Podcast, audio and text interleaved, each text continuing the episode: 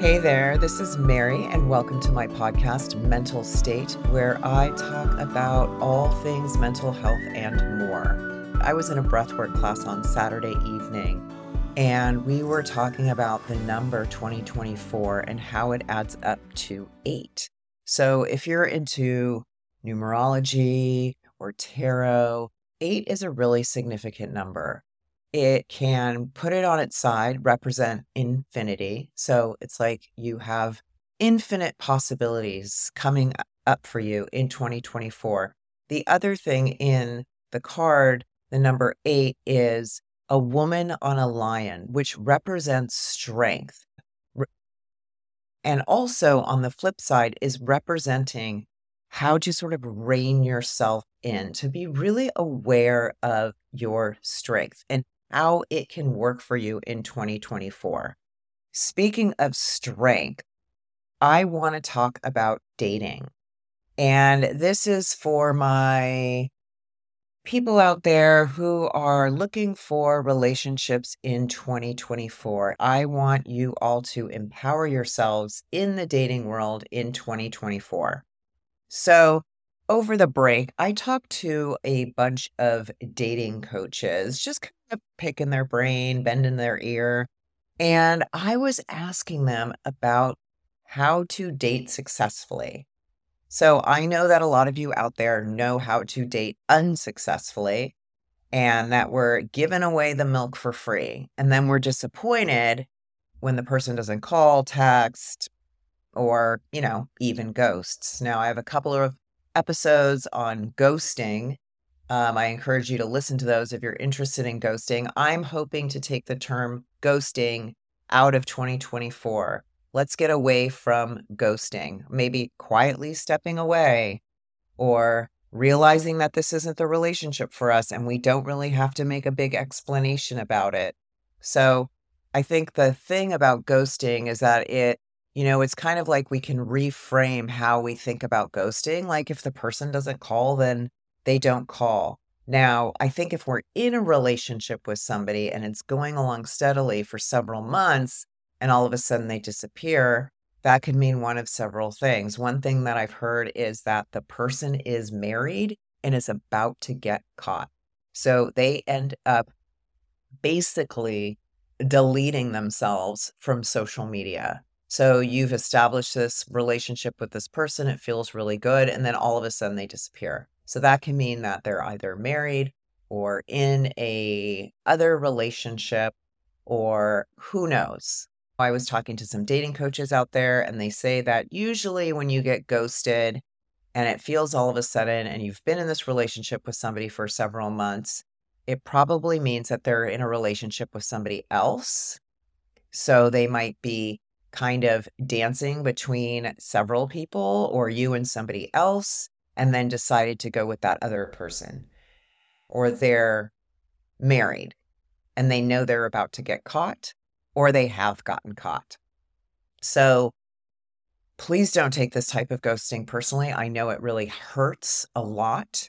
I know that when I've been ghosted in, the past, after I've been in a relationship with somebody for several months, I realized that they were communicating with their ex girlfriend and they were hoping to get back together with that person after I did a little bit of sleuthing. So, again, it's more about how the other person is just not living their life with integrity. And unfortunately, you happen to be on the other side of that. So, I just kind of went on a ramble about unsuccessful dating. So, let's talk about successful dating. So, I think the first thing to understand about successful dating is really understanding what your intentions of dating are. Do you just want to date around and have fun? Are you looking for a long term partnership or are you looking for a life partner? So, I know a lot of our time is spent on these dating apps.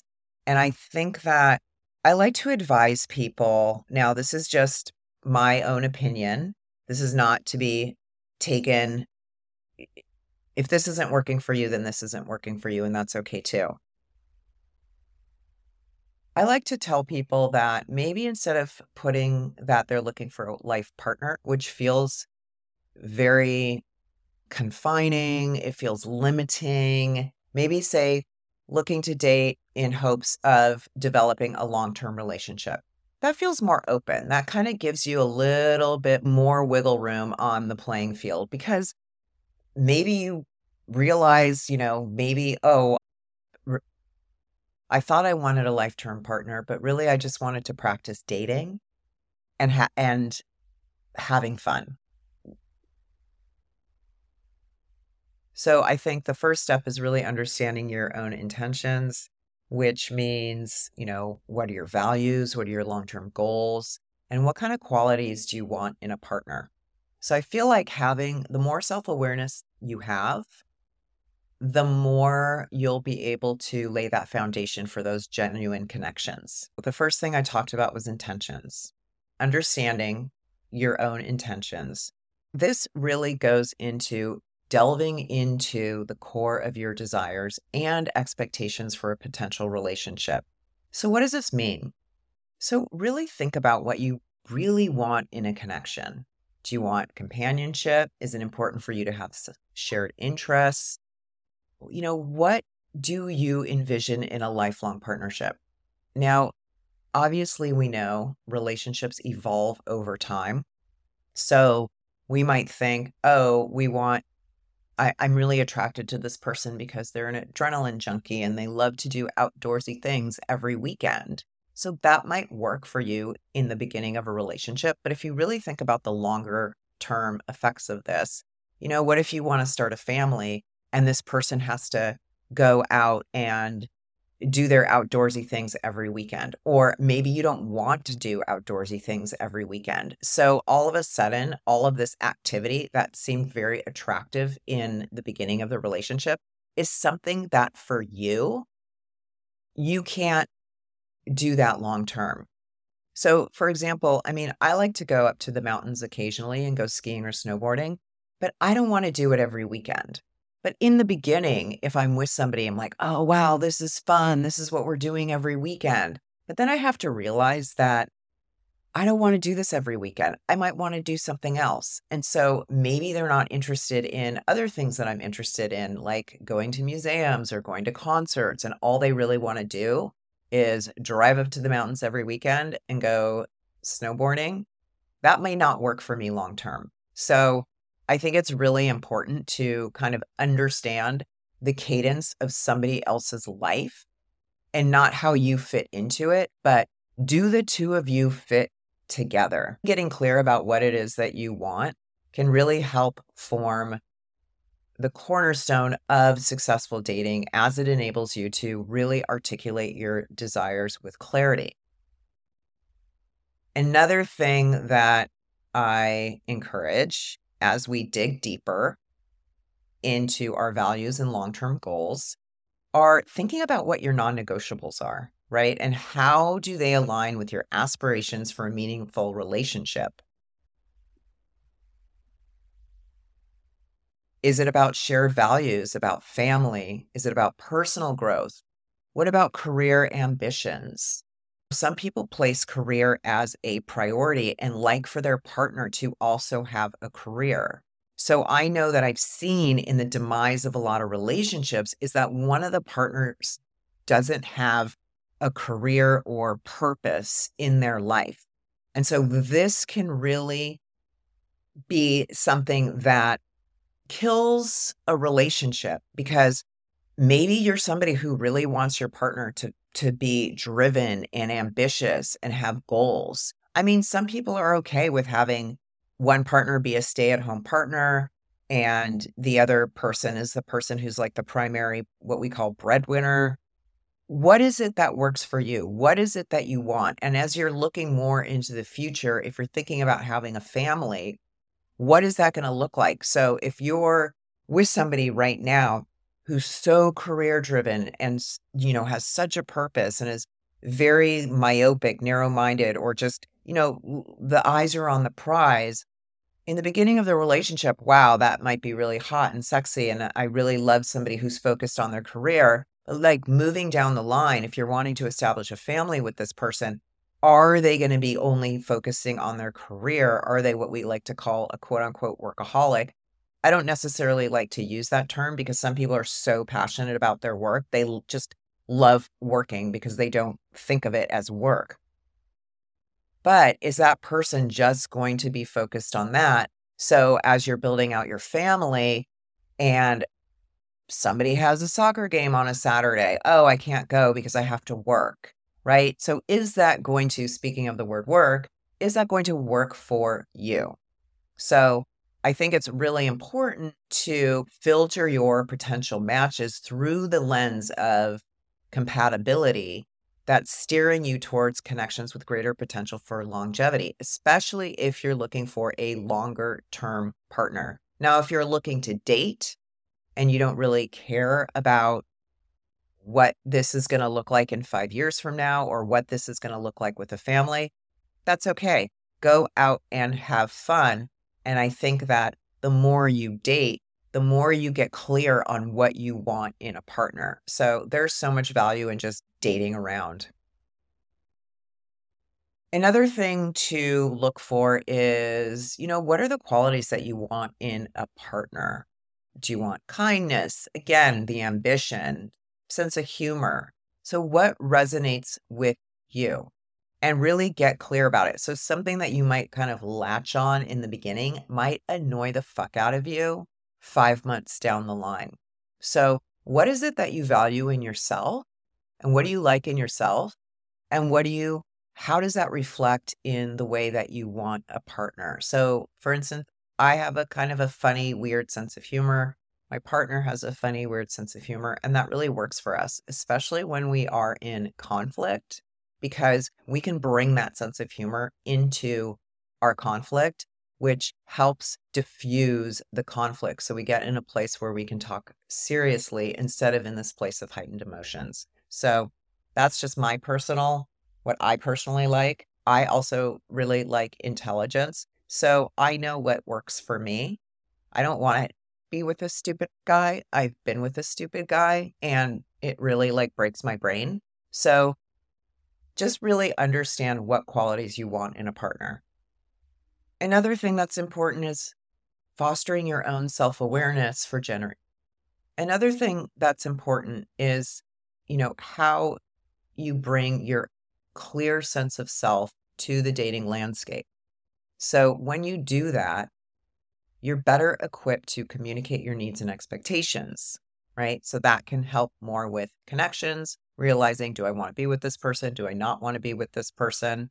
So a lot of times communication, people kind of bypass that in the beginning of the relationship because we're in that honeymoon period. So I think the clearer you are about your own sense of self and working on yourself, and by working on yourself, I don't mean you need to go into a cave for 10 years and then come back out and say, I've worked on myself because because working on yourself is not something that's a one and done thing. It's constant. Things are always coming up in relationships that may feel unexpected and, and may hit us in a way that kind of like might even dig into our own childhood trauma. This self awareness about what is coming up for us in the relationship is really important. So, the more you have a clearer sense of your own self, then you're better equipped to communicate your needs and expectations. And the better you are at communicating, the more mutual understanding and respect you'll get out of your relationship. Or if the person doesn't know how to communicate and that is a constant point of strife in your relationship and the person isn't willing to learn how to communicate, then maybe this is a sign that this isn't the person for you. You can't force somebody to communicate. You can give them space to learn. But if they're not willing to learn, then the relationship isn't going to work. I think communication and trust are the foundations of a relationship. So, speaking of foundations, and I just talked about trust, I'm going to talk about several others, but I am going to go back to this trust part. Trust is the essence of a strong foundation, right? So, we need to know that our partner is reliable, honest, and has your back. It's earned and also cultivated through consistency.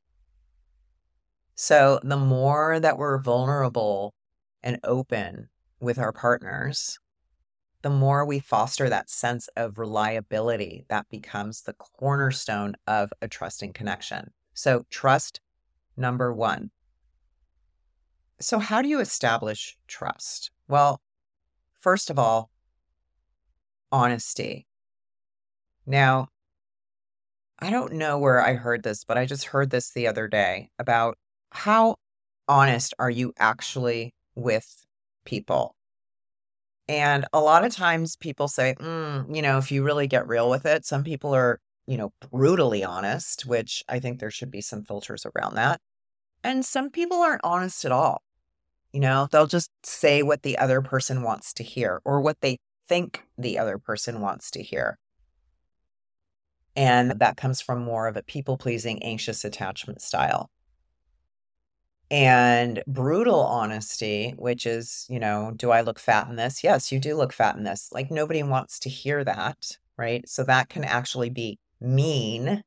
So really listen to how the other person communicates their honesty with you or how they show up in an honest way, either in their profession or even with their friends. Because if they're kind of like lying or people pleasing to their friends, they're probably going to be doing that in the relationship with you as well, unless they're totally honest about it, saying, Well, I had to say this to this person because of this. And they're letting you know what they said and the reasons why so that you have a better understanding of where they're coming from. But if you see the person being dishonest in so many different ways and kind of covering it up or not being fully transparent about it, there probably way there probably some ways where they're being dishonest in the relationship with you. Now, I know I talked about trust and honesty and again communication, trust and communication, the pillars, the foundation of a healthy relationship. So, how do you communicate in a relationship? We have to actively listen. So, we're not just sitting there and waiting for the other person to stop talking so that we can start talking because we already have in mind what we want to say. But we really need to actively listen so that we can reflect back what that person is saying. And I know it's hard sometimes in a relationship. We just kind of want to turn our ears off when the other person comes home because we're not in a space to listen, or we just might get bored of what they're saying. But I think it's really, really important to be present and to get and and this is a this is a perfect way to get curious about what your partner is talking about. So asking questions, right? So you can kind of get out of that boredom. And even if you are bored, so what? They might be bored of you too. So that's why, again, it's important to be present because they may not be telling you the most exciting story, but that's not the, a reason to dismiss them and to turn off and to wait for them to stop talking. So, really being receptive to your partner and also what their perspective is. So, if they have a different perspective than you do on certain subjects, don't dismiss them or tell them that they're stupid or that they don't know what they're talking about. Get curious about their perspective. So, a relationship with open communication really encourages dialogue. It is so helpful for resolving conflicts constructively. And you're kind of making sure that you're on the same page as the relationship evolves we talked about trust. We talked a little bit about communication, and I want to get more into communication because I did talk about some things about communication, but I just wanted to get more detailed about it. So, one thing I talked about was active listening. So, obviously, it goes beyond the act of hearing, right?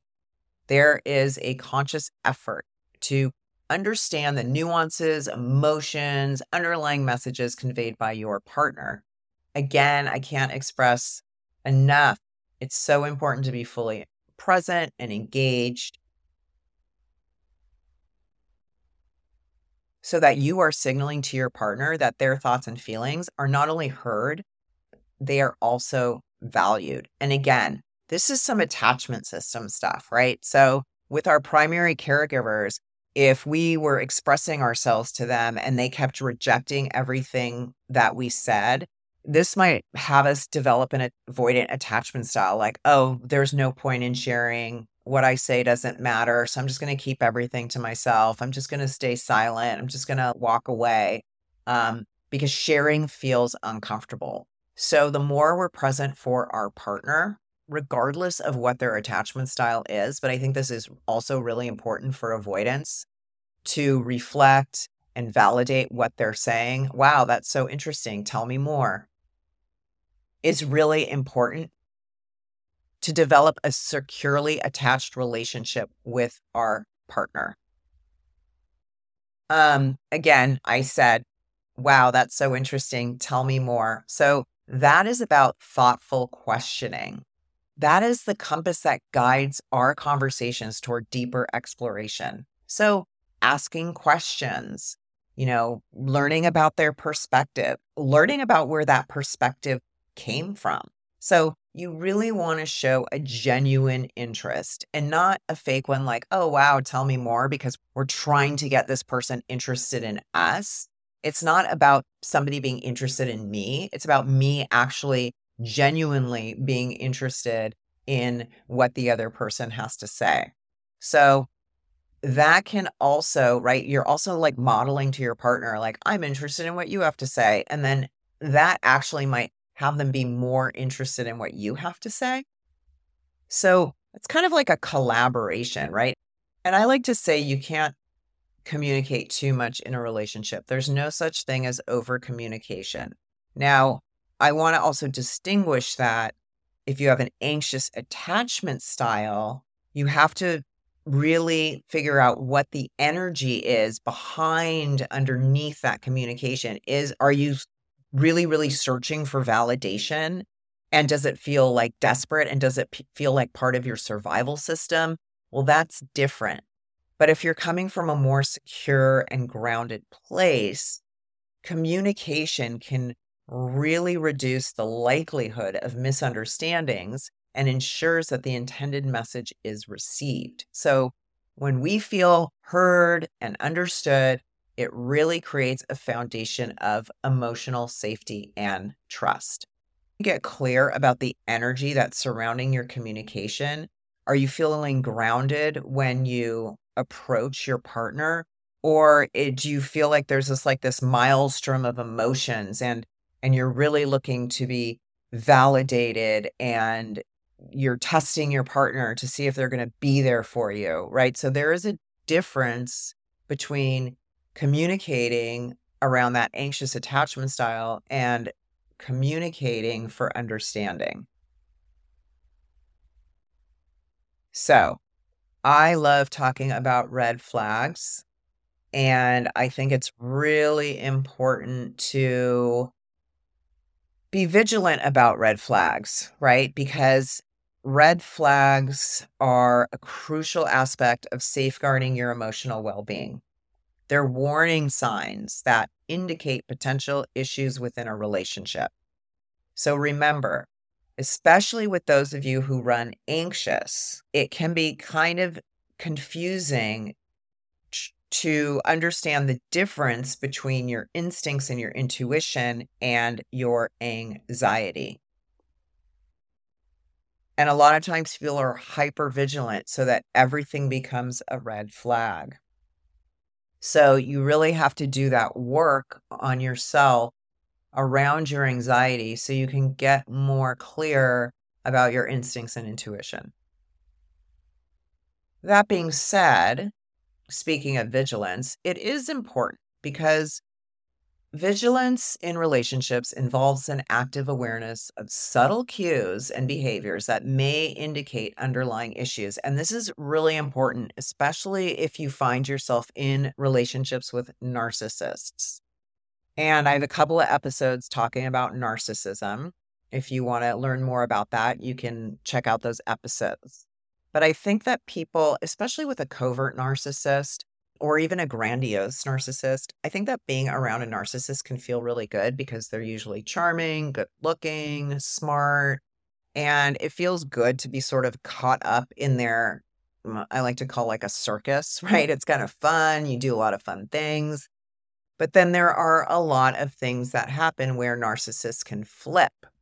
And it can be very confusing because one moment you're feeling really good about this person, and then three hours later, they're treating you like dirt.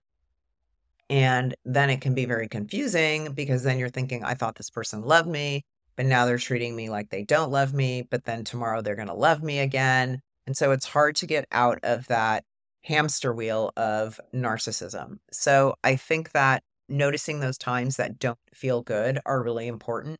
And I even think like keeping a journal about it so you can really understand the cycle of the relationship that you're in if you're in a relationship with a narcissist.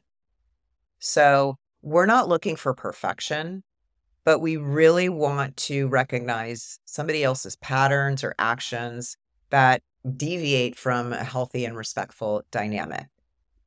And again, I talked about instincts, right? And they are a powerful compass when it comes to relationships. So when something feels off or raises concerns, it's definitely something to look at. Do not dismiss those feelings. The more you trust your instincts, the more you're going to, first of all, allow yourself to acknowledge and explore potential issues and you're also empowering yourself, which aligns with prioritizing your emotional well being. Now, again, with those anxious attachment, again, with those anxious, again, with again, so for people who run anxious or have an anxious attachment style, you're usually prioritizing somebody else's emotional well-being over yours. So again, this is to- this is a great time to start to do that work of learning how to prioritize your own emotional well being. So, red flags can come in many shapes and sizes. So, again, like I said before, inconsistent behavior is a red flag. A lack of transparency is a red flag. So, if you see somebody avoiding questions, very specific questions, take note of that. What about somebody who is dismissive toward your concerns? That's also a red flag. So just pay attention. Pay attention when you're out on these dates. Pay attention to how the other person is acting. Pay attention to anything that starts to feel like a pattern. Oh, wow, I've seen this come up five times now in a relationship. Do you want to address it? Or are you okay with walking away? It doesn't matter what you do about it. What matters is taking care of yourself in the relationship. But if you want to address it, I consider this to be proactive self care. So, this is about setting boundaries, initiating open communication about concerns, and seeking resolution before issues escalate. So, if you keep quiet about these red flags, they're just going to keep showing up and showing up and showing up. This might foster a sense of resentment inside of you, which will probably lead to a blow up because, firstly, the person probably isn't consciously aware of what they're doing and that that is a red flag. So, if you're not bringing that up at the beginning, or you don't need, you know, maybe the person does something, you're like, ooh, that's a red flag. And it only happens once. Don't really need to talk about it. But if it's happening over and over and over again, there's a pattern, you want to talk about it before it ends into a blow up, right? Because we are trying to foster healthy communication, not unhealthy communication that is coming from a very emotional place, because that will be coming from the limbic system, which is connected to our survival system. And you'll probably end up not feeling good after an argument that feels very heated and emotional. So, what happens when you're in a relationship with somebody for several months and you're kind of getting into the rhythm of being in the relationship? All things are going well, not a ton of red flags, or maybe they're not even red flags. Maybe you just experience life differently, and that's okay. So, you know, we want to stay away from codependent. So, how do we get into a partnership that is more interdependent? So, we want to balance our ind- independence and partnership. We want to create a landscape of thriving together. So, the first thing we want to do is nurture our own individuality. We want to honor the unique qualities, interests, aspirations in ourselves and the other person, right? It's so important to embrace and celebrate these individual aspects because that is going to really contribute to a rich and dynamic relationship that thrives on the diversity of two unique individuals. I'm always shocked when I meet couples and they're like exactly the same and they do everything together. Again, I run a little avoidant. I definitely am way more secure in my attachment style now, but I notice when my avoidance pops up. And I personally need my alone time and I need my own individual. I like to have my individual interests, or I don't need, I don't want to have to rely on my partner to go out into the world and do something that I want to do. Like they may say, I don't have time to do that, or I'm not interested in that. And that's okay. Them not being interested in something that I want to do doesn't mean they're not interested in me, it just means they don't want to go do that thing. So it's important to know what the difference is and not take that personally. Now, sometimes I say to my partner, Hey, I know you're not really into this thing, but I would love to do this together.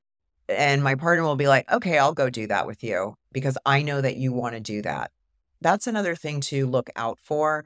If the person is constantly saying, No, I'm not interested in that. No, I don't want to do that. No, you do that. And you're like, Hey, I would really like us to do something together. It would mean a lot for me if we went to this concert together and the person is constantly saying no to you asking them hey it would mean a lot to me if we did this that is a red flag. That means they don't care about your interests and they just want to do their own thing. So i think what's really important in partnership too is that the other partner it's like they're the frosting on the cake right? It's like they enhance your life. It's not about being dependent it's about enhancement. So it's about contributing to each other's lives in meaningful ways, bringing out the best in each other. So I think that mutual enhancement fosters an environment where the relationship is a source of strength and inspiration rather than a constraint. And I want to go back to communication. So balancing this independence is a continual negotiation, which is why I say there's no such thing as too much communication when I say continual negotiation, that means open and transparent communication.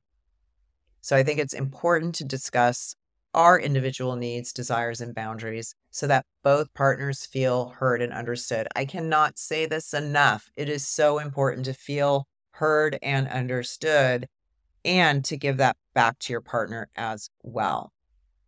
And I think also creating a shared vision. What is the thing that the two of you are trying to build? And what do you want to build for yourself individually? And this goes back to respecting personal boundaries. I think that is a fundamental aspect of maintaining a healthy balance. So it involves recognizing and honoring the need for personal space, autonomy, and time for individual pursuits. Again, as I said, I lean towards being avoidant. So I love that personal space time. I might have my individual pursuits, but one of my shared goals is I think family is really important. So does my partner. And that's really important to us, creating this idea of family.